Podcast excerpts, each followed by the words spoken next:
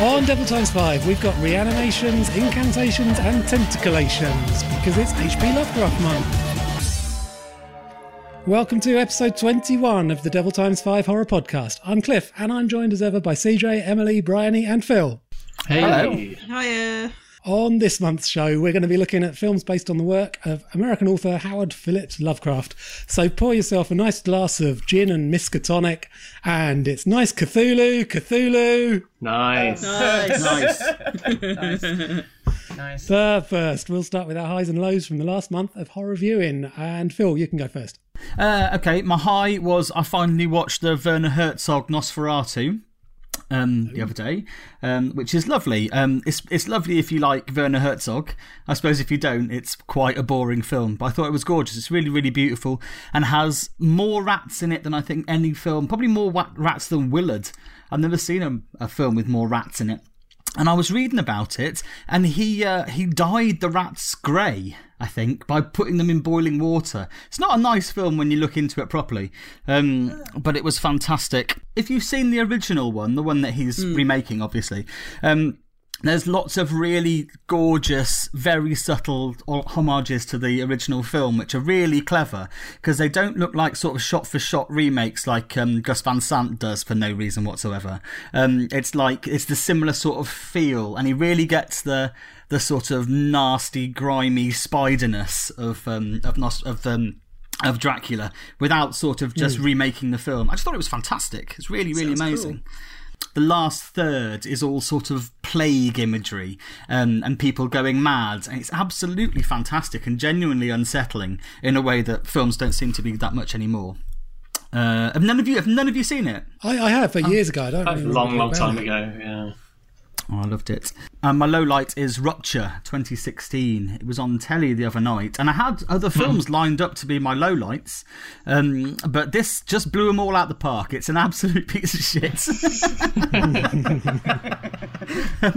it's terrible on every level, which is a shame. Well, it, it's made by the same guy who did Secretary, and so I watched it thinking, really? oh, I thought thinking, oh, I'll watch it. Uh, Steven Shainberg. Um, and I got halfway through it going, oh, yeah, I thought Secretary was a piece of shit as well. So I don't know why um, I got so far into it. It's a woman who is sort of kidnapped and then um, put through a series of sort of ordeals in the same sort of way that is in Martyrs. You know, they're trying to make, you know, in Martyrs, uh, spoiler alert, they're trying to make her have a transcendental experience. Yeah. In this, they're trying to sort of r- rupture her DNA through. Um, uh, um, uh, through fear, so that she can become like part of an alien race. Maybe I don't really know. It's mainly a woman uh, uh, wandering through sort of ducts. Um, you know, like those big ducks that nobody ever actually has in their in their in their office blocks. Just Yeah. wandering through that, looking at people being tortured. And it's like this awful, sickly orange color palette all the way through for no reason whatsoever. And I- it was oh, it's terrible. Is that, have any of you seen Rupture? No, but I see it's got Lesley Manville in it, who's really good in Mum, the sitcom. Oh, really? It's got Michael Chiklis in it, who just sort of stands very still with a beard for most of it, looking at people. That's all he does. Just a sort of fat man in a suit, just looking at you menacingly. Um, Yeah, what a, I know what a who terrible. Michael Chiklis is. Who's Michael Chiklis? He is, he plays the Thing in the Fantastic Four movies. He's a bold man. He's a bold man, and, He's a very and big That's all I big know. man. That if you look on IMDb, um, the character he plays in this film is Bald Man. Michael Chiklis plays Bald Man. Typecasting. Absolute, uh, really, really bad. Emily. Um, highlight. I haven't watched an enormous number of movies this month that aren't Lovecraftian, but I did have a rewatch of Ben Wheatley's Sightseers, which um, is always great. I have to say that I, I, after about this is about the third or fourth time I've watched it, and after a while, yeah, it's still funny and the performances are still great, but the ending becomes much much more disturbing on the rewatch. Or maybe that was just me being a bit existential on a Sunday night. I'm not sure, but um, still a fantastic piece of work. I think that's still Ben Wheatley's best film so Yeah, far. I, I agree. so. Yeah, probably is. Why did the Why does the ending seem more disturbing the more you watch it? I, I think it, I think it's just there's something about the the real kind of bleakness and sort of nihilism to it, but also there's kind of I don't know you because Ben Wheatley's so obsessed with things being a little bit ambiguous and a little bit mysterious. You're just like, so what happened next? And then you think, how much do you feel kind of complicit in what's going on in the film while you're watching it, as opposed to just going, huh, she's wearing silly leggings. Um, but it's it is it is fab. Have you seen Prevenge? Not yet, Yeah. no. That's something. Oh, it's- Prevenge is fantastic, and it's not a sequel in any way, shape, or form. But in my mind, it's what she did next. It really feels that way. Oh, yeah, I'm, I'm a massive fan of Alice Lowe. I just haven't got round She's to that. great. yet. Really, really she great. she and uh, she and Steve Oram came out on the first night of Fright Fest to uh, as surprise guests to introduce the whole weekend. It was really nice. Oh, exciting. And your Lola, Emily? Uh, John Carpenter's Vampires. No! Yeah, it's terrible. And, um, It's awful. That's awesome. I love early John Carpenter, and I was thinking, why haven't I watched much later John Carpenter? Now I know why. It's a total because piece of it's- dog shit. No, it's just as awesome. It's They're, they're So trying to do a sort of vampire western. I could have just watched Near Dark again, which at least is Near good. Dark- It's got. It's got um, it's got Sheryl uh, Sheryl Lee from Twin Peaks, and she's absolutely Yeah. wasted in the role of this woman who's just basically. I wanted her to go full vampire and kill all the annoying macho wankers, and um, she didn't, and that was a shame.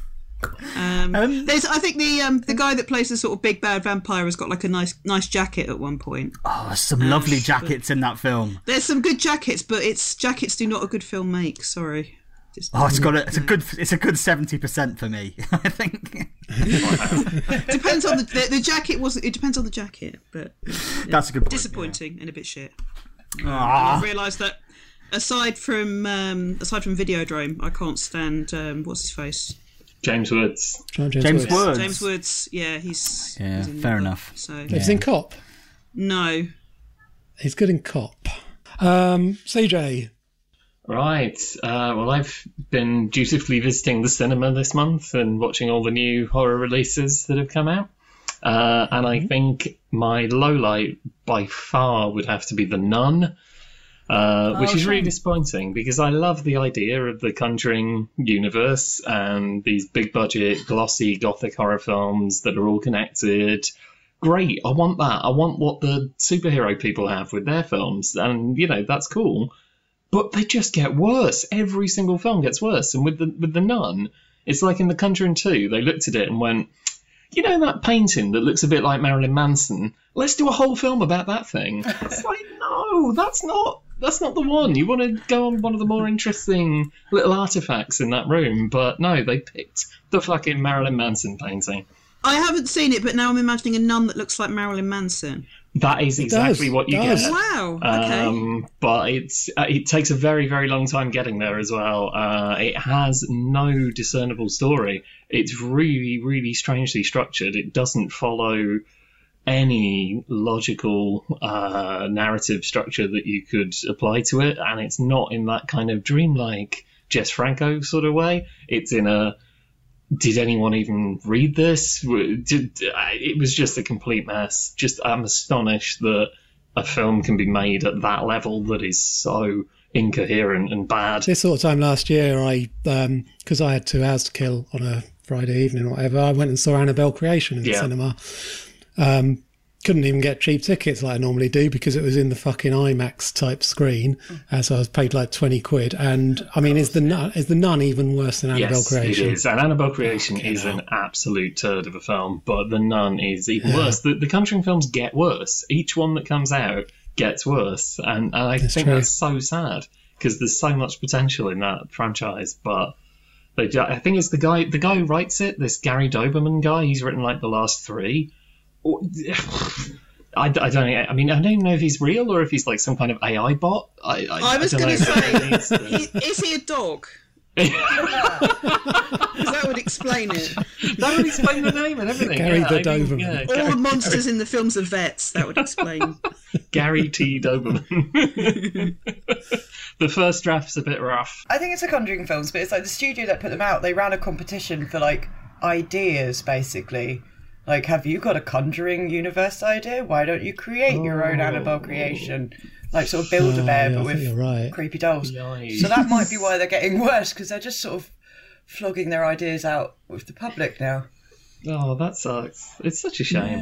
There could be so much there. But And your high, CJ. my highlight was Upgrade, which I absolutely loved with all my heart. Like it is the first film that I've seen this year where I came out and just went, "That was for me. That was just perfect."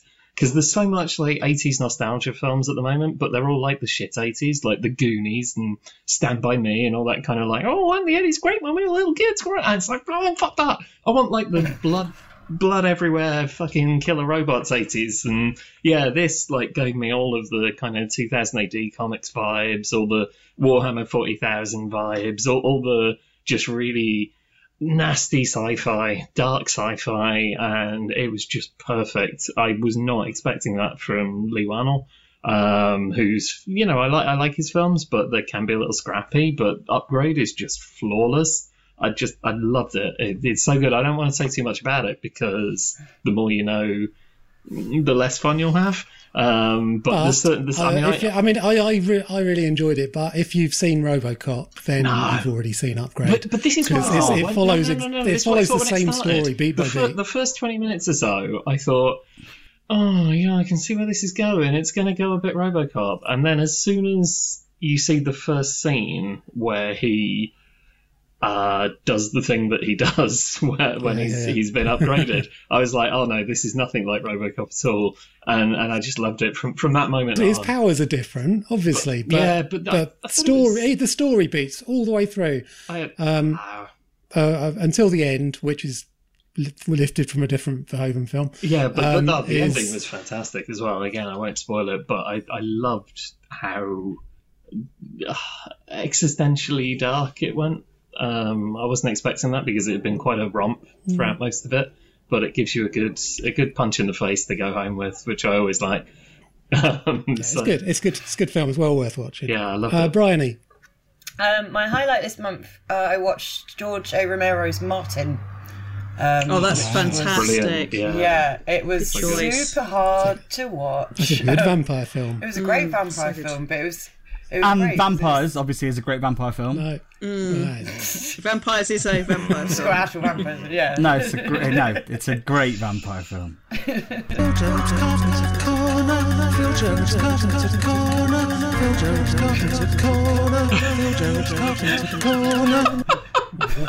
Phil Jones, what? Carpenter Carpenter. Cool. Oh god. Oh, that's nice. Oh, that's brilliant. So yeah, Martin. Bryony. Martin, yeah, no, um, I really, really enjoyed it. I really enjoy films that make me really uncomfortable and like physically difficult to watch because it was difficult, but it was uh, it was just so weird and it wasn't really what I was expecting from Romero because I only know like the Dawn of the Dead films.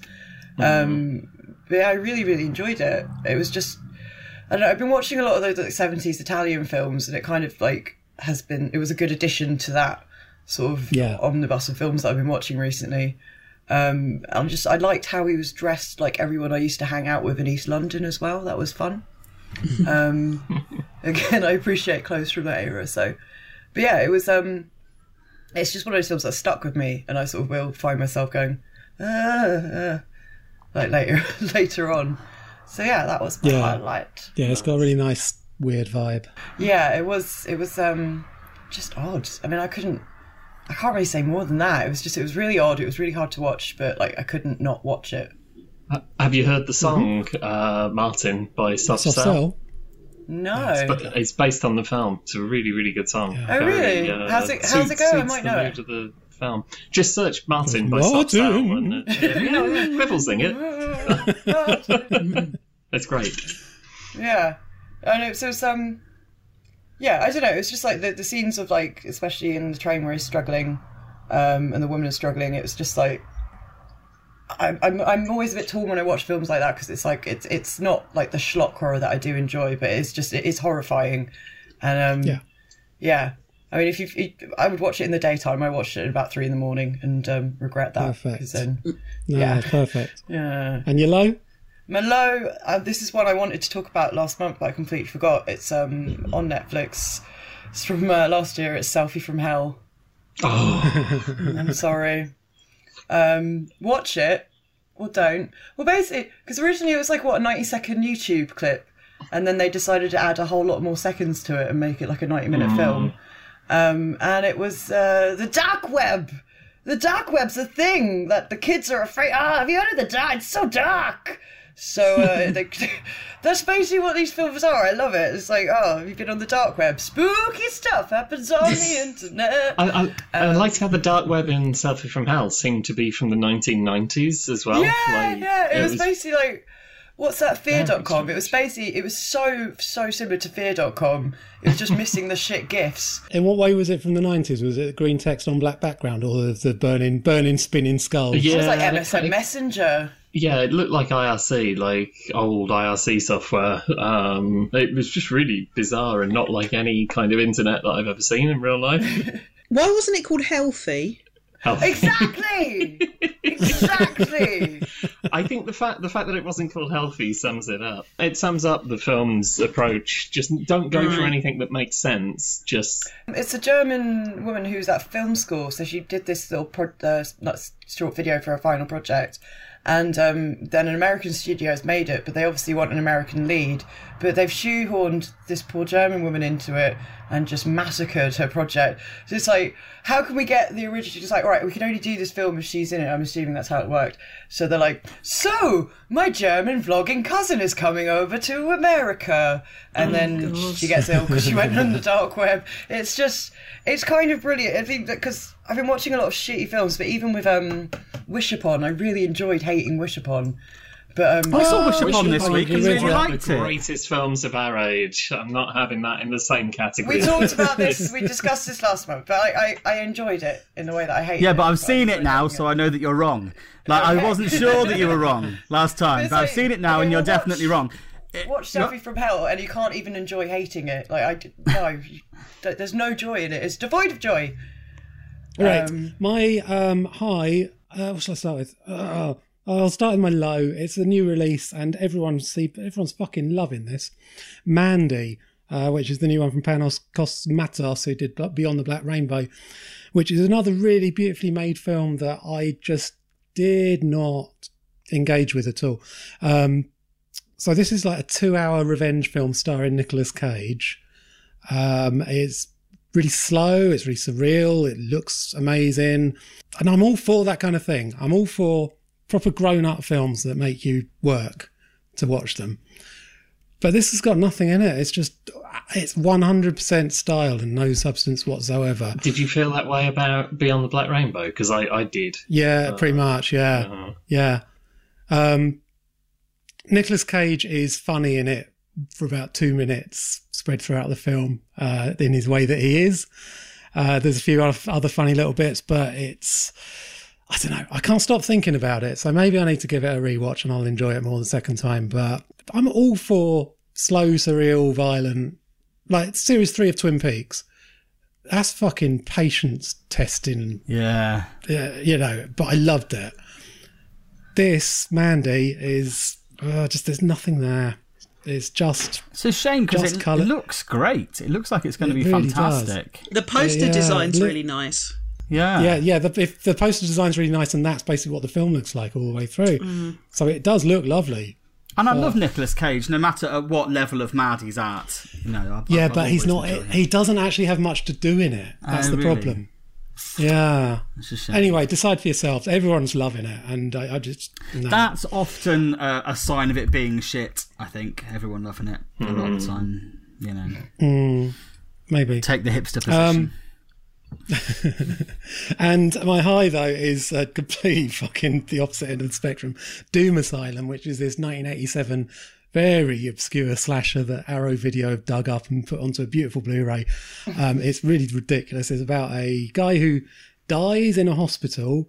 Uh, except he didn't die. He he wakes up on the um, like on the mortuary table, kills the uh, the morticians, and then uh, apparently just sits there for ten years watching old horror films until this group of kids, including his daughter, by some coincidence, turn up and have a little party, little picnic, and then he starts killing them all, and it's just incredibly gory, really cheesy. The the jokes are awful, but you can laugh at them, with them, at them, you know, rather than it being oh that's that's not funny, that's rubbish. It's it knows it's shit, but in a really good fun way. Filmed on location in an actual abandoned asylum, which has always got to be That's a good yeah. start. Yeah. Um, and yeah, it's just loads and loads of fun. And it, it, I mean, it's, it reminded me of like something like Pieces, um, just hilarious, awful but brilliantly gory slasher.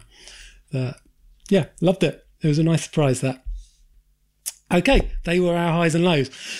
Now. Fung Lui Mongolonaf Cthulhu Rie Wogan Gai Fatang. It's easy for you to say. That's what she says. Well, I mean, it's fucking nonsense. That H.P. Lovecraft wrote that incantation, and it's it's literally like a cat walks across a keyboard, and then he put Cthulhu in the middle of it. But then I realised, I reckon if you say it in Welsh, it makes more sense, like in a Welsh accent. Finglewi maganaf Cthulhu Relia wagan agufatagan. Then it actually just sounds like you're talking Welsh. So there you go. You got your HP Lovecraft. Just want to say goodbye to any Welsh listeners. And also to our listener Joe Wells, who um, said last night that Arctic Monkeys are the worst thing to ever happen to music. Sorry, you had to listen to four seconds of Arctic Monkeys there, Joe. uh, right, our first H.P. Lovecraft based feature is Stuart Gordon's 1985 debut, Reanimator. Herbert West is brilliant, but a little weird. I've broken the 6 to 12 minute barrier. I've conquered brain death. And he's just made a discovery that could wake up the dead. He's dead? Not anymore. H.P. Lovecraft's classic tale of horror, Reanimator. It will scare you to pieces. A brilliant young medicine student has created a serum that can bring dead things back to life. But after he inadvertently causes the death of the university dean, things quickly spiral out of control. Don't they? Um, in this uh, absolutely fucking brilliant film, isn't it? Um, Yeah. Does everyone love this? yeah, Yeah. but- It's great. sent invoices here. Yeah. Yeah, Done. one of the right, on to the next one. No. Um, has anyone got any memories of first seeing Reanimator? Because it was a VHS classic. I've heard, I saw it for the first time relatively recently, about maybe five years ago. So I don't have any like, Okay. um, yeah, I, one of the one of the ones that I missed out. Yeah, which is great because it means that it's still good without the benefit of nostalgia. Because I love it; it's an yeah. absolutely fantastic film. Um, so I don't think you have to have seen it when you were sort of like a a, a, a teenager. You know? Yeah, see, I, I first saw it when I was in like about ten years ago, Um, so I was I came late to it as well, and I ended I watched it with a flatmate that couldn't stand horror or anything disgusting, and um, she was quite annoyed that we ended up watching it. It was, um, it was I forget how yucky it is, actually. It's, yeah, but it's, Yeah, it's yucky in a yucky fun it is. way. It's really horrid. Yeah. But yeah, she um she it, she wasn't impressed. The autopsy scene near the start is great. It's so, Well, the so the, glory. the severed head cunnilingus scene, I'd probably go over the. Yeah, yeah. I always forget that's in that one. If you did watch it on VHS in the UK, you'd be missing that and a lot, Oh, really? lot more. Uh, there was a lot cut out of Reanimator to get it past Yeah. the BBFC in the 80s, which is why I have a Cypriot VHS tape of Reanimator that I bought when I was about 14. Because I don't know, if you're of a certain age, you'll remember that when your mates used to go on holiday to Cyprus, you could get them to bring back videos Yeah. uh, of a salacious nature. Uh, so I got a copy of Reanimator brought back for me, uh, and I still have the Cypriot VHS tape of Reanimator. And until last week, when I bought a Blu-ray, I'd never seen it on any other uh, format. So, Oh, That's great. I I got given it um, in my first year of uni because I was doing a lot of work uh, with horror imagery, painting, and that. And uh, a guy on my course gave me a USB stick full of all these old films, and Reanimate was on it, and I just fell in love as soon as I watched it. It was fucking ridiculous. Um, perfect film. it's Yes. just best. I've seen it so many times that like it's got to the stage where I notice things about it that I haven't really noticed before, like how sort of nicely kind of stripped back and like efficient the storytelling is. Like the scene where Rufus the cat is found dead, immediately cut to the scene in the night where um, the cat is heard yowling. I mean, hmm. there's no no gap between it; just goes straight from cat is dead, cat is alive. And when he reanimates the cat as well, he sort of go. I think in a modern film they would build up to that, but the cat's dead. He's hmm. like, "Well, you agree it's dead now? Then there's an injection. Now it's alive." Mm-hmm. Like I think Yeah. now they would stretch that right out, and then they kill the cat again. yeah. So yeah, it's it's really punchy. Mm. And, and way there's just through. there's so much more coming after that cat thing as well. I mean, you, I think a lot of films would kind kind of go, okay, that's about as far as we're going to go. But mm. Reanimator never stops escalating. Mm. Like it just No, gets never. more and more extreme and nasty and crazy uh, right up until the very end. Like there's no point where it goes, okay, we're going to take our foot off the gas. Pretty much from that moment with the cat, that's it. It's just Yeah. chaos like and, and, and i love i love how how, how you really feel that like uh, through the characters that you feel this is out of control their lives are Yeah. completely out of control they can't do anything about this they've set something in motion that is gonna go so horribly wrong and, and there's just some wonderful moments with, with bruce abbott where he's just sitting down, just looking mortified on the floor, Yeah. just like, oh my god, my life was great, and now this is happening, and and I find them really moving. I think there's there's a lot of stuff in that film that's mm. quite emotional. The, the sort of madness of it is really good because I really like. Is it Jeffrey Combs? I'm looking at him. Yeah. like it's a Jeffrey really Combs. strange performance that he gives, but oh, it's perfect. Like this really weird, pinched, tight, it, like pan. It's a panto performance, but I Oh, think yeah, without he's- him, without him being that sort of buttoned down, I think it would be almost too much chaos. He's actually a sort of nice.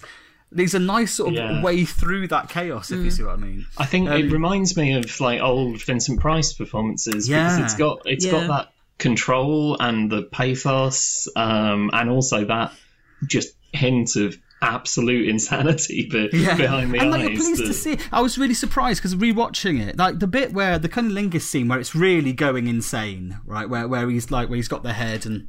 He's like sort of licking her. You're sort of when he when he sort of appears, you're genuinely pleased to see him. You know what I mean? I was like, thank thank fuck somebody like of a lesser insanity is in this room now. Um, Because I gotta say, if you're going to um, if you're going to employ a security guard that shit at his job, then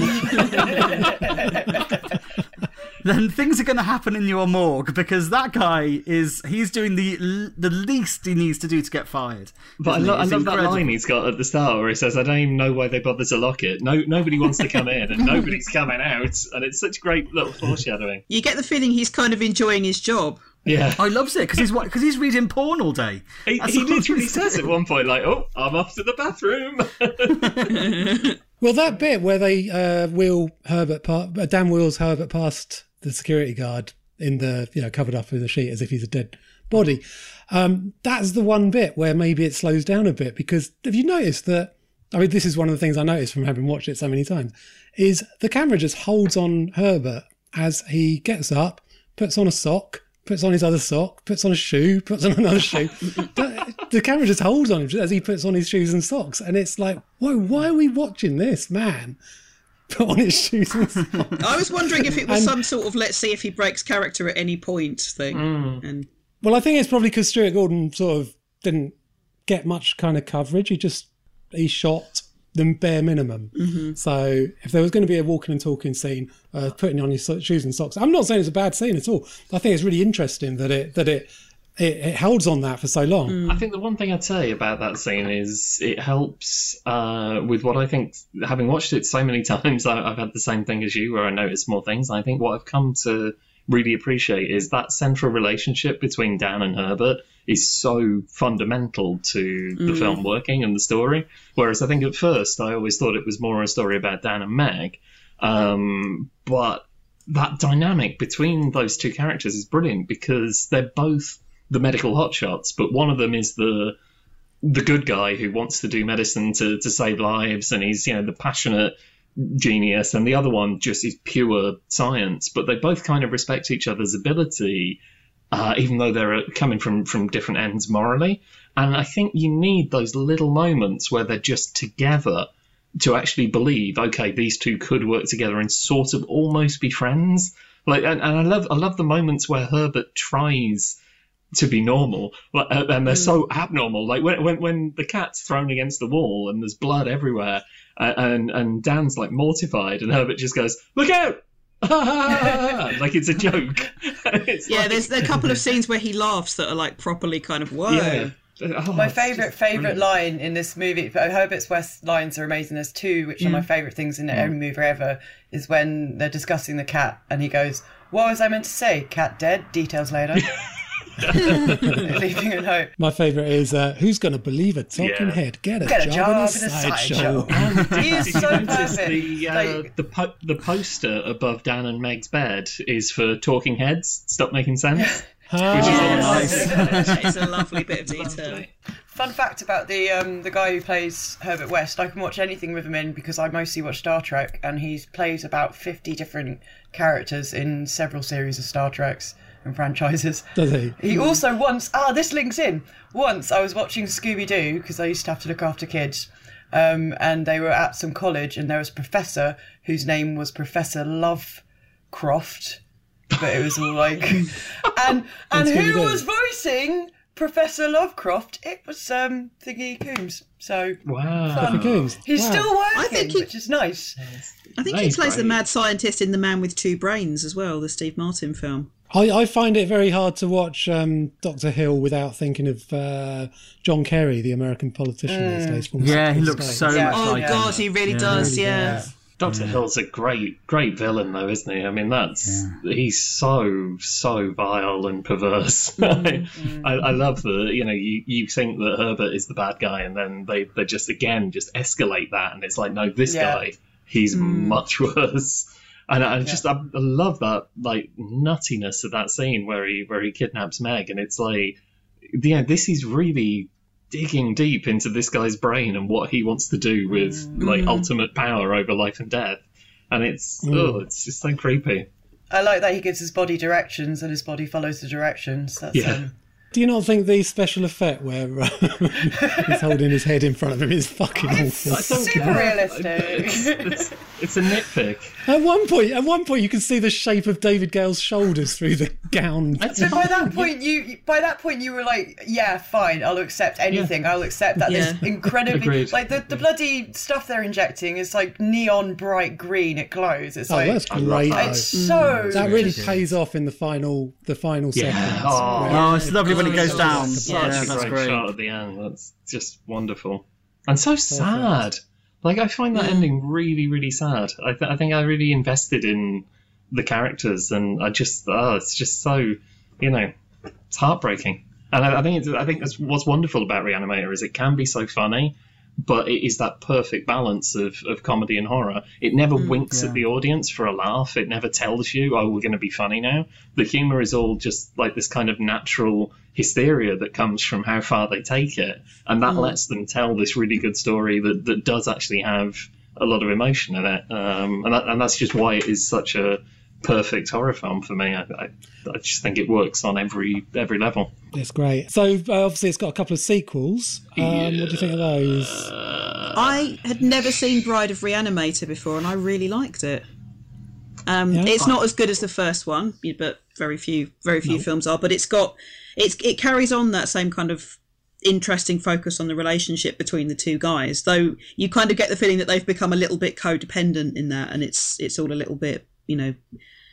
They're, trying to sort of ma- to kind of maintain reality in an incredibly fucked up situation, and I suppose you haven't got the escalation um, to the complete madness at the end because it's kind of like the madness all the way through. But I love the little kind of like the the sort of mini homage to Bride of Frankenstein, just in in terms of the way that the woman moves when she comes to life.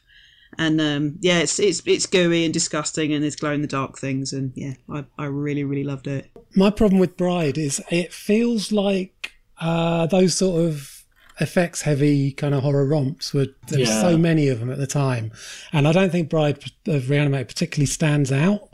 Um, I mean, it's it's super gory. It's got like you know. It's, it does that thing that I mentioned uh, on the Elm Street episode, where Screaming Mad George, K and B, MMI, Anthony Doublin, all involved with separate effect sequences. So Yeah, I that, you know, noticed they that with pack the- as much in as possible. With the end credits, they have like a separate like set of crew and director Yeah. for each bit, like with um, Nightmare on Elm Street Four. but but coming after Society, which was made by much the same people, Oh, it God, feels I love a lot that. less a lot less original, doesn't it? And and I think the same a similar story's been done since better by Frankenhooker and by Brian Yuzna's own um, Return of the Living Dead three. I think he did the same similar sort of thing. No, You- Not Return of the Living Dead three. Beyond Reanimator. Oh, Beyond Which Reanimator was- is terrible. Like that is a I like it now. I, I thought so first time I thought watched it. I really like it now. Mm, I not into it. Oh, but it's just a lot more coherent than Bride, and I don't know. I mean, I said in our um, back in episode uh, six, seven, um, episode six, I said that I don't like horror films set in prison, and I might well have mentioned Beyond Reanimator as one of those. But I think since seeing Brawl in Cell Block 99, I've changed my mind a bit. I really like, um, yeah. Uh, one of the things that um, I did really liked about Beyond Reanimator was there's a bit towards the end where a reanimated severed penis uh, is being chased by a rat, and um, my one of my cats loved that and was just staring at the screen as this rat was chasing a cock around the prison. So, you know, as much as I like that a- image of, of your cat enjoying that, that was one of the things for me that made me really hate Beyond Reanimator because I just thought it was cheap. it, it was a really like crass juvenile gag, and what I, what I like about Reanimator is how sophisticated it is. Like as a film, considering there is considering there's so much. That a like- sarcastic laugh, Bryony? I mean, seriously, it, it, it's considering the subject matter It's of solid, it. Like, solid storytelling. It's like a very uh, Yeah. concise, very straightforward. Like it's it's a good old, you know, boy meets girl, boy needs a bit of money, girl like guy moves in, guy turns out to kill the cat. Uh, hilarity ensues. Yeah, Which it's, but- it's great. I but wouldn't no- call it nobody's- serious though. I think it is really sophisticated as a film. I, I think it's it's a really good script. It's it's got great themes. It's it's really well shot as well, which which came uh, was something I didn't really appreciate until I watched it on Blu-ray. But it looks it looks really good. The special effects are great. I love how the dead things look dead. Like it really makes you realise how perverted it is to bring something back from the dead. They did proper research into um, how uh, the the blood um, uh, uh, falls in corpses Settles. in morgue. Yeah. So they did all of the blood pot. Um, um, what's the word? Puddling, all the blood puddling, Yeah. which is why I think a lot of those corpses look so realistic. Yeah, and I, and I think that, The burned that- that one's really horrible. A punch. Yeah. yeah. I think my next band's going to be called Blood Puddling. I've listened to blood puddling. Pretty sure the um the big corpse guy in the morgue that they find. I'm pretty sure he's a wrestler. Um, Yeah, I've got a feeling he was a wrestler, maybe like in the Indies. Okay, is it just me that watches wrestling? Yes. I think Okay. it is, yeah. There's so much pity on one screen. I'm getting looked at by eight, eight eyeballs just full of sadness. Oh, she's on about wrestling again. It's all right. I, uh, I went to Belarus this week to see a Ukrainian pop star, so we've all we've all got our little obsessions. So yeah. you know, Yeah, right, yeah.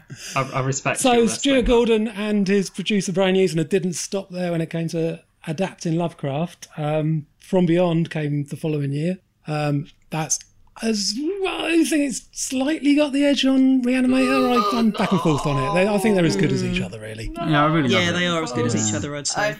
I've, yeah, they're a good double feature. I've got. If you watch one, you've got to watch the other. It's, It's a um, worthy companion, but I don't think it's anywhere near in the same league as Reanimator. But it's got. It looks amazing. It's got the It's I so don't man look from- great. It's got the guy from Dawn of the Dead turning into a skeleton. Yeah, It does. that it does. What else do you He's want? great in And it it's as got- well, It's that got. guy. Yeah. It's got penises coming out of people's head, going la la la la la. Like it's Yeah. a great film. I mean, it's, this is all good stuff. I, I love From Beyond. I think From Beyond is a really, really good film, but I, I just can't see it on that, that same like god tier as as Reanimator. It, yeah, it won't. Uh, it won't last forever like Reanimator will. Uh, Reanimator Yeah. will always be there. But I think- think, I think- Beyond, from yeah. Beyond, it will. It will deaden back after a From, while. from, from think. Beyond relies so heavily on the effects, and the effects are amazing. Like they still look fantastic. I love all the gooey monsters. I think it is very Lovecraftian, mu- much more so than Reanimator, if I'm honest. But mm. Yeah. I just, for me, Reanimator just hits all that. Like it's just a, a deeper film. I think the characters are better. I, I, I think I the don't know. I characters in From it. Beyond are good. Um, Yeah. I, if I think it, it's sometimes Yeah, they are. You know, I don't know if you guys ever did that thing where you watch, say, The Great Escape or something, just in case this time something magical will happen and Steve McQueen will actually escape. I like to think there'd be a version of From Beyond where um, Barbara Crampton and um, Jeffrey Combs are just a pair of adorable nerds that end up falling in love, and that's all great. Aw. That probably says more about me than the film. Barbara Crampton's character in From Beyond, right? It's got to be the best kind of uh, example of that.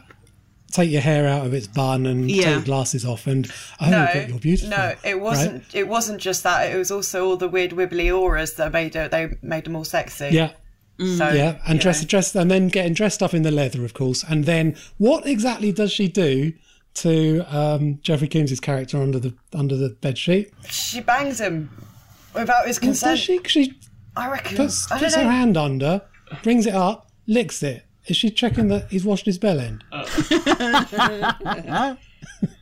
Because there's no way that just, unless he's super horny. I just assumed it was pre-cum of some description. but I don't know. pre-cum.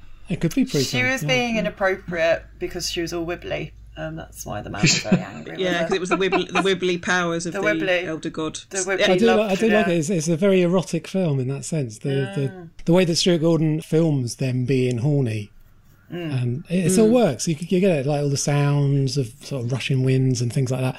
Um, and the penis. a couple of things I know, and penis fish. of yeah, course, yes. penis yeah. fish. Um, Wibbly a couple of things I penis noticed fish. from again. this is one that I've watched so many well. times. all varieties of penis fish under one roof. I've got gooey penis fish. I've got wibbly penis fish. Come on down. Anyway, Um, yeah, I mean, another one that I've watched so many times, I've noticed new things. Uh, right, for starters, on Blu-ray, um, the bees that attack uh, Bubba, they are just chocolate chips, aren't they? oh, he's got sexy speedos on as well. His little orange pants. I really Yeah. like this film. It's very erotic. and also, I don't think I'd noticed uh, how badly Barbara Crampton's knee gets mashed up at the end until I watched it on Yeah. Blu-ray. Mm, yeah, horrible. That's Yeah, that's fucked. But but I, I don't think I'd ever really noticed before. She just sort of has a bomb all, all of a sudden, doesn't she? When time comes to blow up all the equipment in the house, she just has a bomb. now you've said it. I, I didn't question where she would have got that from. It just seems Is like there a a deleted scene where she's like, "Oh, what are the chances?" Just found a bomb. Oh, I'm in the hospital. Fantastic. I can't tell you how many times I've thrown away a bomb and then needed it. Mm. You never have one Do you know- need one. The It's one like thing that I did wonder in that scene was where she got her clothes from because she went to the hospital in the leather gear. Uh, And then I think they Yeah. put like a jacket or something on. And then when she escapes in the ambulance, when she gets out the ambulance, she's wearing like a nice little suit and a turtleneck and. Ah, yeah. Maybe she went home to get that and the bomb. and a- Change her clothes and a bomb in the suitcase. Let me slip into something more comfortable and a Yeah. bomb.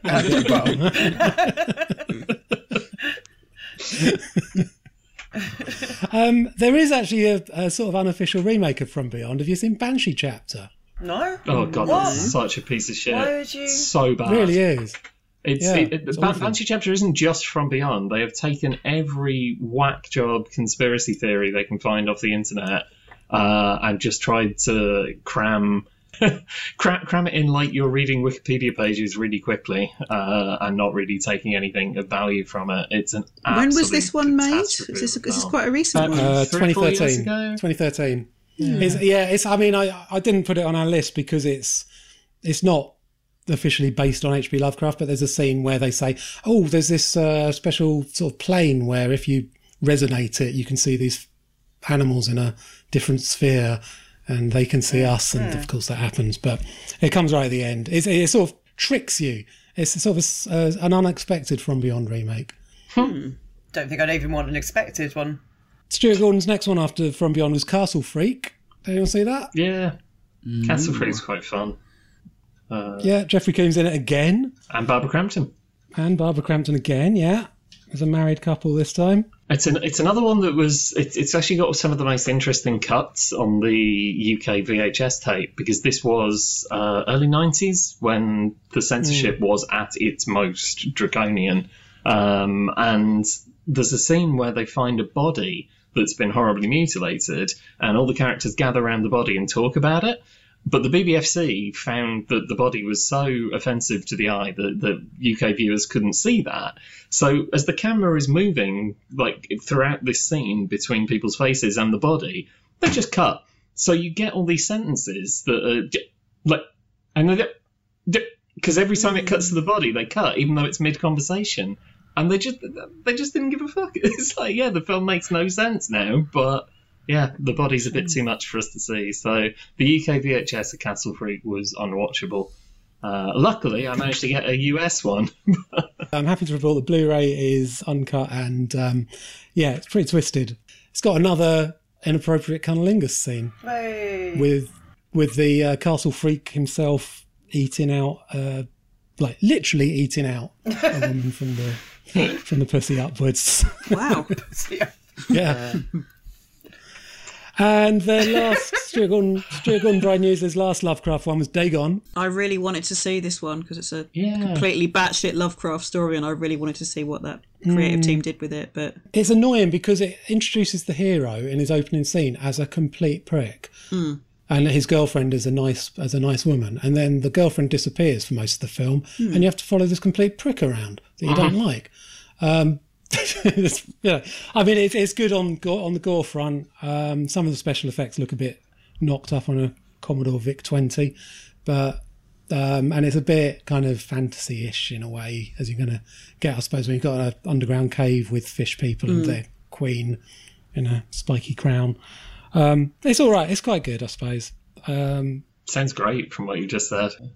well, it's it's it's not. It's the worst of uh, Stuart Gordon's Lovecraft films, but you know, have any of you actually read any Lovecraft? Yeah. Yeah, I have bits and bobs. No. I haven't. Is it what's he like as a writer? um, Bit, bit, little bit boring. Isn't he a a I'm little Yeah, there's some- racist? Dry. uh, more than a little bit racist, right? He was he was the kind Oh, of very racist. Yeah. yeah. He was the people Are were the like stories themselves racist? uh, yeah yeah they are. Well, it's the poetry that's very racist, right? The the um the poetry is quite sort of wears its arm on wears its wears its arm on its sleeve. It wears its arm Um, on its sleeve. It certainly does. It's racist arm on its That's racist where, that's where you want to wear your arm. Um, But the, the the short stories are very static. They're always they often seem to be sort of um uh they're, they're sort of epistolary a lot of the time. So they're letters and their diaries and sort of I and it's interesting that one of the films. You what? I know what epistolary means, thanks. Um and um fucking hell. I mean, I, I say, epist- I say Literary epistolary, but, you know. Some of our listeners might not. um, I forgot what I was going to say now because that was so catty. Um, yeah, yeah, I think um, you're right. He is a little bit. It's a little bit dry, and sometimes you're kind of like the interesting stuff that another writer would be interested in. He's not interested in human relationships. What he's interested in is atmosphere. And um, but some of the stories are kind of brooding and, and interesting. And actually, Reanimator is more of a fun kind of romp for him. It's like a piss take of Frankenstein. But generally speaking, his stuff is quite humorless. But some of the ideas are so mad that some of the stories are fucking hilarious, and I don't think they're meant to be. Do you think the racism in the stories translates into any of these films at all, or if that's all been Uh, stripped of that? I I think it's I don't feel like the mostly been stories are stripped of particularly that. racist. Well, there's there's reference, especially Shadow, Shadow over Innsmouth. There's kind of references to you know the kind of intermarriages. Except the fish people seem quite happy. The only people that's got a problem a problem with it is the narrator. So maybe it's fitting that in Dagon the narrator is a prick because he seems to be in the the story as well. But um, true. this is a good a good example of with of the the weirdness of Lovecraft and the unintentional humour of Lovecraft is a story called The Thing on the Doorstep, which I believe has been filmed, but I haven't seen any of the adaptations. Where there's a man who's a total asshole. He mucks about with elder gods, and long story short, at the end, the guy that's narrating the um, the story answers the door, and there's kind of like a deformed blob, which is what the the man has the bad man has become after mucking about with evil magic. And the last sentence of the story is glub glub. It said glub glub. yeah. Was he drowning? No, I think he he probably it was probably fish people again. Just like for fish people, you just read you know anyone that I don't like, but basically. and um, there, there's it's interesting with the Stuart Gordon and Brian Yuzna adaptations that they have the well certainly with From Beyond and uh, Reanimator, the female characters are, are, are well done because there's no women in Lovecraft at all. I think Dunwich Horror has um, the lady. She gave birth to a, a child sired by Yorkshire Goth, and then she went completely mad. And that's that's that's about Sired it. by a Yorkshire Goth. Uh, York, Sired by Yorkshire I heard Goth. Yorkshire Goth. Yorkshire Goth. Yeah, it was a Yorkshire Goth. She met him in a in a bar house concert in uh, bar house concert in Whitby. Um, Yorkshire Goth. I can't pronounce the. Um, I don't do as good a job as um, your man does in um, Dunwich Horror of pronouncing the um, the Lovecraftian names. But basically, she done Well, it. should we get on to the Dun- Dunwich Horror then? Yeah, yeah, Dunwich yeah. Horror, as they call it in the film. Because there were four AIP releases in the 60s, which were probably the first Lovecraft adaptations. Mm-hmm. Um, so, yeah, The Haunted Palace, 1963, Die Monster Die in 65, Curse of the Crimson Altar in 68, which was a British one, and the Dun- Dunwich Horror. That really annoys me the way they say Dunwich. Anyway, 1969. So, yeah, do you want to start with that one then? Dunwich, Dunwich Horror. Um, it's very late '60s Roger Corman. So there's bright colours. There's side boob for those who want to see that. Um, there's side arse cheek as well.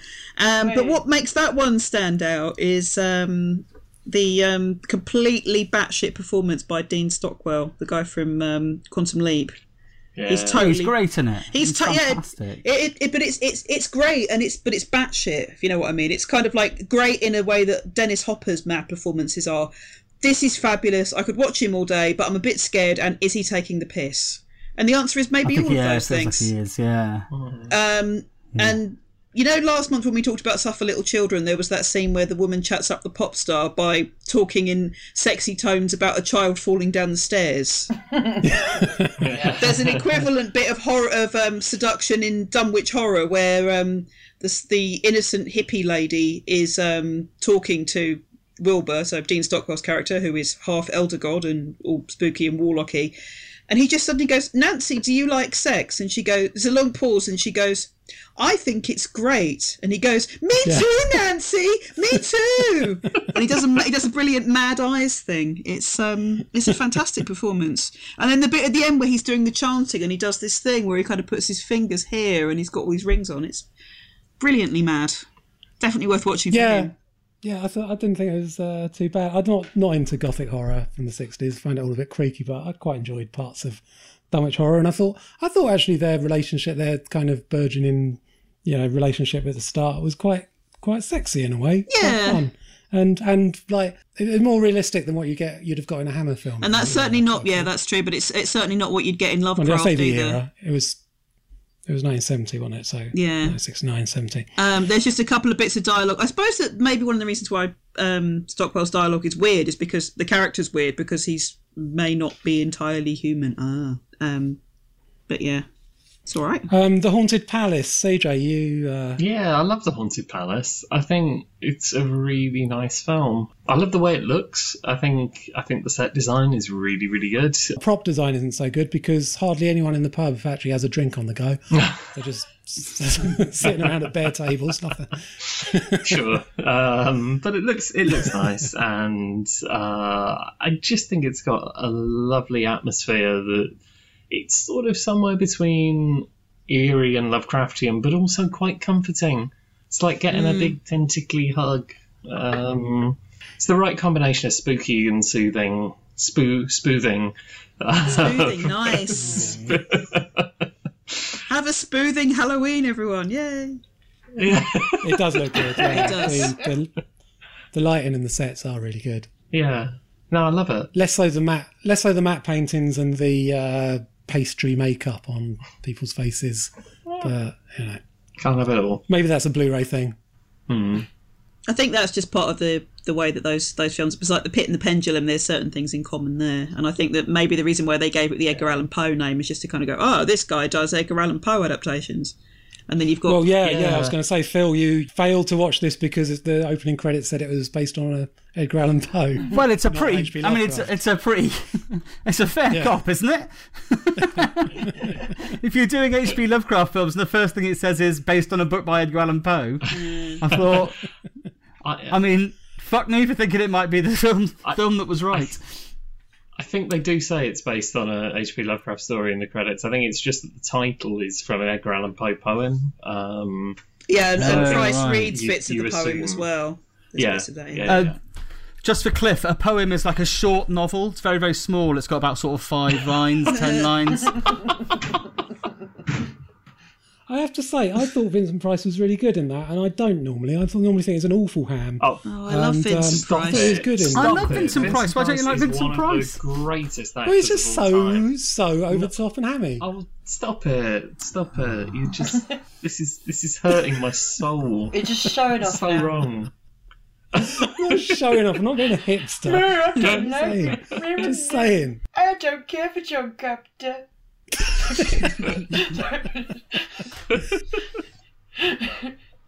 Um, I think my favourite of these '60s ones was "Die Monster Die," um, with Boris Karloff, uh, with a weird Californian suntan, even though he's spent spent the last few years in a mansion in England.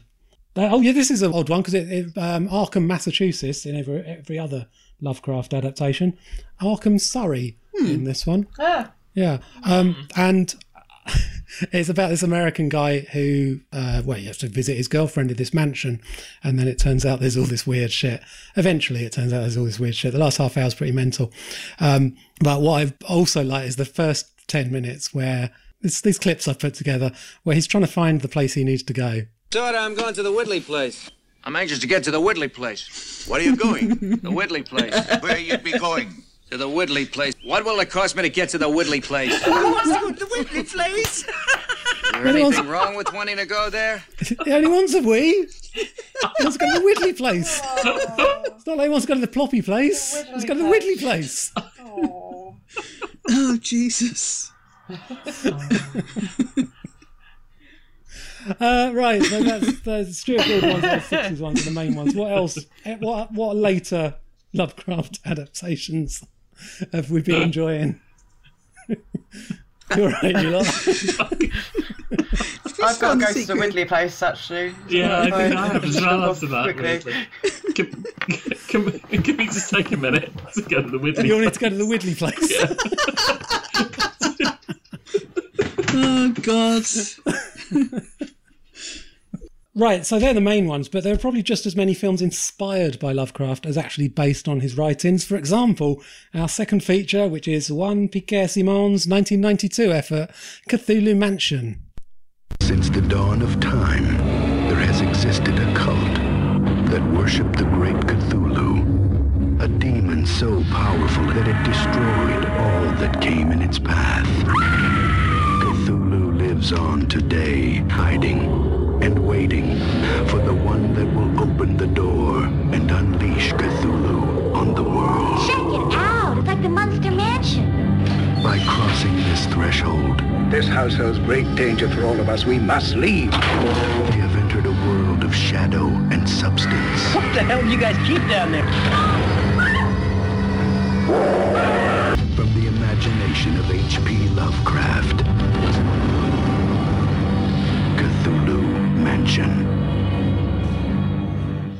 Having stolen a big bag of cocaine at a fun fair, five hoodlums carjack a magician and his daughter and demand to hide out at his mansion. But it's a Cthulhu mansion, so the joke's on them. Uh, right, okay, I don't think any of us had seen this one before, had we? No. Um, it's quite it's quite hard to get hold of. no. Why? Why would anyone have seen this before?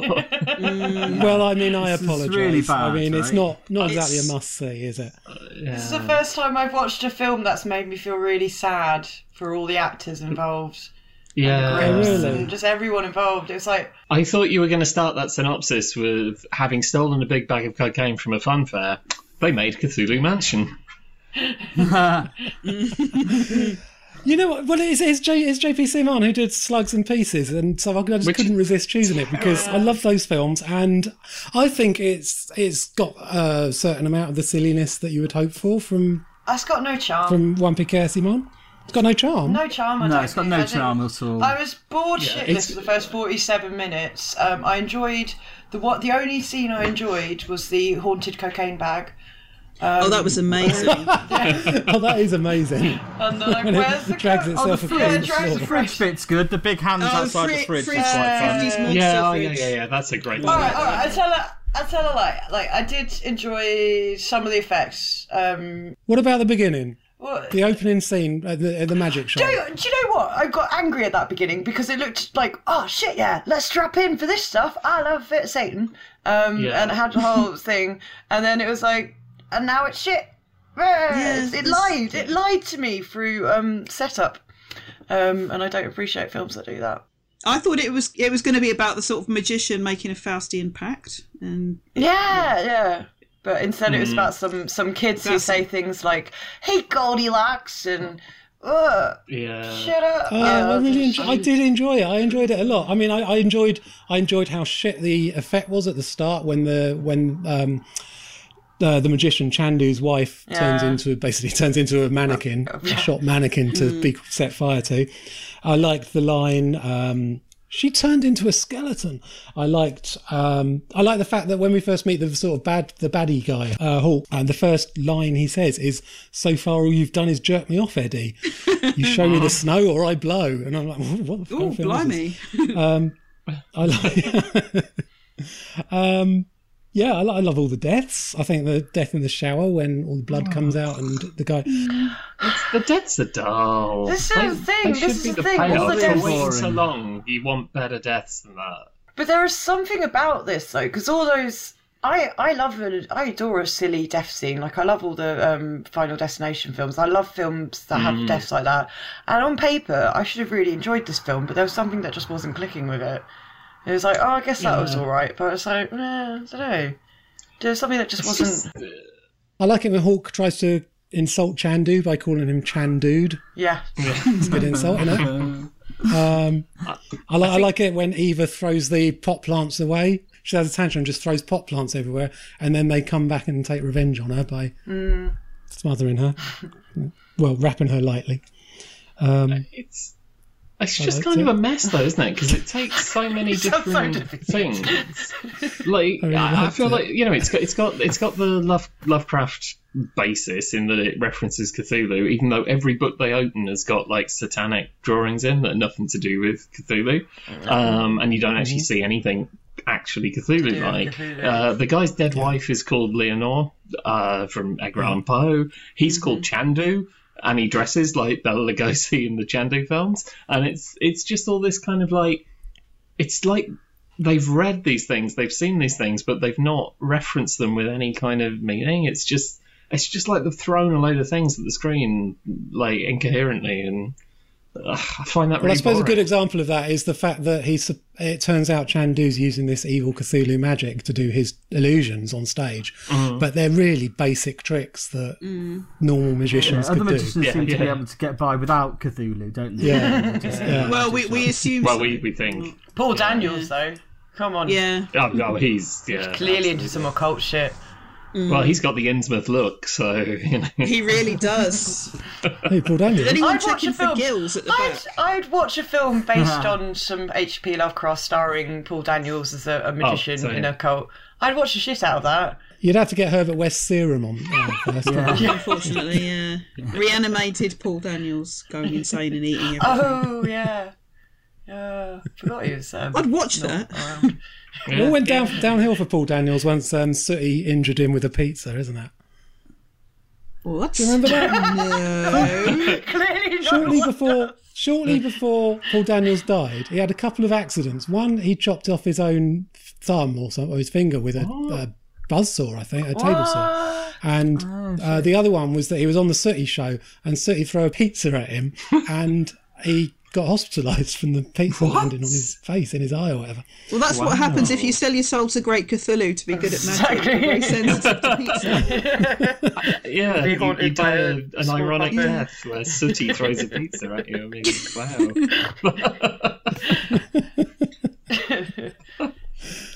I I don't think, I think we're taking Cthulhu Mansion very seriously. Let's go, it's shit. I like the fact that they show that it's called Cthulhu Mansion at the end, like it's a big reveal. Ah. So, oh, look, Cthulhu Mansion. And then they set it on fire. Way! Yeah, I did like the bit with the magician sort of like disappearing into the ground or whatever the hell mm. happens at the end. That's properly batshit. I fucking loved that scene and how bad it was. And clearly, they Yeah. basically managed to blow up um, a model. And then the scene of them jumping off, it's basically just someone's thrown a, a flamethrower and he's like, down! And you can, then they've just put some smoke around them, and it's like, oh, there wasn't an explosion, was there? But it's like, this the house in From Beyond is a model, and they made that explosion. They, that all looked awesome. And then they couldn't do it on this film. there's It was just like, It was just bad. massive difference in budget in those two films. I think so. I think from, Yeah. from Beyond was a low budget film. Cthulhu Mansion was just was no budget. no- yeah, I think I, I can't imagine where the money got spent. It's better than, say, The Unnameable, which is one of those really sort of walking around in the dark type films. I think I preferred the unnameable, but, I, Um, but the, the unnameable was terrible. But Has think I mean, preferred what, it what's similar? very cool monster, what's though. similar is um, Chandu Chandu in Cthulhu Mansion says, uh, "I've got it written down. This house holds great danger for all of us. We must leave." It's like, fucking leave then. You know. Yeah. Um, and in the unnameable, there is absolutely no reason that once they realise everyone's being killed, they can't just go out the front door. But they don't. They carry on walking around. um, but, but- did you notice in um, the prologue of the unnameable, there's a character called Mr. Craft. it's like first name Love, second name Craft. yeah, I mean, so not not all uh, Lovecraft films are good. Is what we- uh, we've concluded, I think. Th- Thanks for picking that one, Cliff, as a second feature. Really, really Yeah. appreciate No, I liked it. I enjoyed it. I enjoyed it. I'm gonna. I'm just glad. I'm, of I'm gonna stick my neck out and say I think it's the worst one we've done. And we've done some, we've done some bad ones. Uh, what worse than Wacko? Oh, Was Wacko I, better? I liked Don't- Yeah, Wacko. it, it is worse than Wacko. Why'd you have to open old wounds like that? Come on.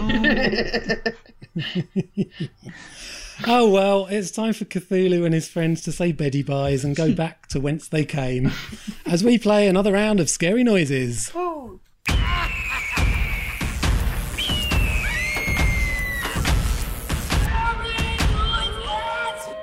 Okay, so have you got your buzzers ready, everyone? I am going to be. Well, I don't have my hairdryer with me because I'm at my boyfriend's house today, so I'm going to be making the sound of a hairdryer with my mouth as my noise, if Oh. that's okay. Amazing. There you go. Skills, I like that. Thank you, thank you. Drama school. Brilliant. That's even better than when, when I didn't have the bell and I, I started to go, answer. Oh yeah, I remember that. So, uh, do I need to go through the rules? I haven't gone through the rules for ages for our new listeners, but um, you'll pick it up. First pair of scary noises. Now, now, now, it'll be alright. Look, it's just a little inconvenient. I know how upsetting it is. But it's just a little blood. It'll wash out. Look, you have to be more careful. Yes. No, nothing. Oh no. Go on, take a guess, someone. Is the music the Haunted Palace? No, Bollocks. Is the music Die Monster Die? it is. Yay. And do you want to guess the dialogue? I'm surprised you didn't recognise it. I did. I really recognise it, but I can't get it. But and it's really annoying me. And I know as soon as you say it, I'm going to go, "Oh, I definitely knew that." But I did definitely know Yeah. it. So It was from it was from Maniac. ah, 1980. uh, I knew that. Was. Okay, second pair. But I tell you true. I tell you secret. Secret of Imboca. Long before. Imboca, no life now. Imboca. Pueblo de Cristo. No, I don't remember Chas and Dave doing a horror film. Um, I may have done. No idea. no, the music that that music was from Last House on the Left. That's crazy. Last House on the Left. And the dialogue was uh, from Dagon. There's this old Spanish man who delivers like 10 to 15 minutes of straight exposition in the middle of the film, and you can barely comprehend any of it because his accent's so strong. so, anyway, that's what that was. Uh, third one. Carter. They haven't had a burial here in over a hundred years. So what do you think the boy saw in the window pane? It Cannot be described. You're so full of it, Carter. The story is true, Joel. What do you think? Yes, We're- Phil. The, is the dialogue the unnameable? Dialogue is the unnameable. Yeah. Did you get the music? Uh, you or Emily? No, and it's going to bug me because it sounds familiar, but I don't know. Okay. All right. So the music for CJ and Brian E. Carter. They haven't had a burial here in over a hundred years. So what do you think the boy saw in the window pane? It Cannot be described. You're so full of it, Carter. The story is true, Joel. What do you think? We're idiots? Of course not. But it is based upon a diary written by one of my ancestors who lived not a mile from where we are sitting now. To be honest, it sounds like the Predator music, but I don't think it is. Yeah, that's it, Brian. Yeah. Predator. Oh, shut Yeah. up! That's great. Yay! Thank you. Oh, chuffed with that. It's because it's got that dun dun dun dun dun something. Dun, dun, dun, dun. Two to CJ and Bryony, and one to Emily and Phil. Here is the fourth pair. You should. It's so good. In this one that um in this one episode, the vampire that makes Eric starts feeling like really bad about what he does, so he kills himself. He like goes up on a roof, I think, and then and then the sun comes up and just Yes, Emily. Is the music Dunwich Horror? It is. Yay. Nice. Dialogue. No. No, no idea. No, okay, so CJ and Bryony dialogue. You should. It's so good. In this one that um in this one episode, the vampire that makes Eric starts feeling like really bad about what he does, so he kills himself. He like goes up on a roof, I think, and then and then the sun comes up and just kills him. I mean, it could be true, but Is it Twilight? No, It's not Twilight. it's better written. it's uh, Twilight is mentioned in that scene. I think it's Oh. the Transfiguration. Oh, fuck's sake. Okay, uh, number five. Yeah, we'll go ahead and stay here, thanks. Give you two the honeymoon suite for five dollars extra. It's got a few perks the others don't. Regular one will be fine. Oh, uh, I'll give it to you for the same rate. yes, Bryony.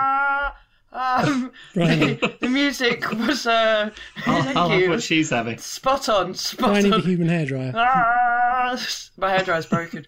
Um, that was the music was from Cthulhu Mansion. I bet I got that It wrong wasn't. after that. Yeah, Oh. It was ah. jaunty though. get dialogue? Oh, I don't know. It was, Dialogue at all? No. All right, so Phil and Emily, music and dialogue to identify here.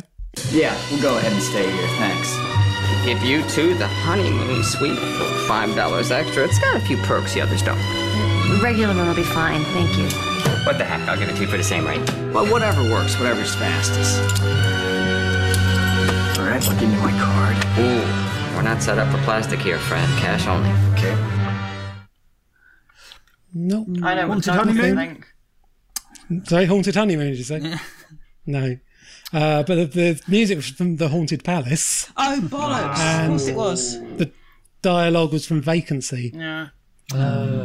And finally, I Don't give orders here. And you will answer questions until we are satisfied with your answers. Now, tell me again, why did you kill Silvana? I didn't kill her. I fucked her, okay?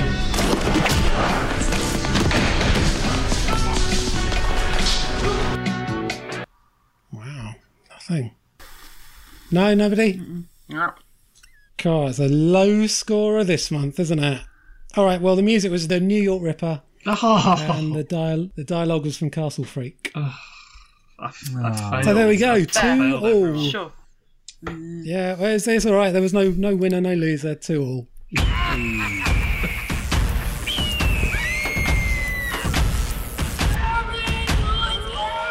Please hit us up on the socials, join our Facebook group, or follow us at DevilX5 on Twitter. Share this podcast and help us spread the word. Thanks to Michaela Borgi, Peter Dooley, Mark Fusion, Brett Nightmares, and Mick Brooks for engaging and supporting us last time round. Uh, let us know what you think of the movies we've discussed on this episode or the movies we're going to talk about next month, when our subject will be Canada's greatest filmmaker, David Cronenberg. Our features will be The Fly and Shivers, but we'll be looking at all the amazing horror films he's created. So send us your thoughts. And until then, thanks for listening.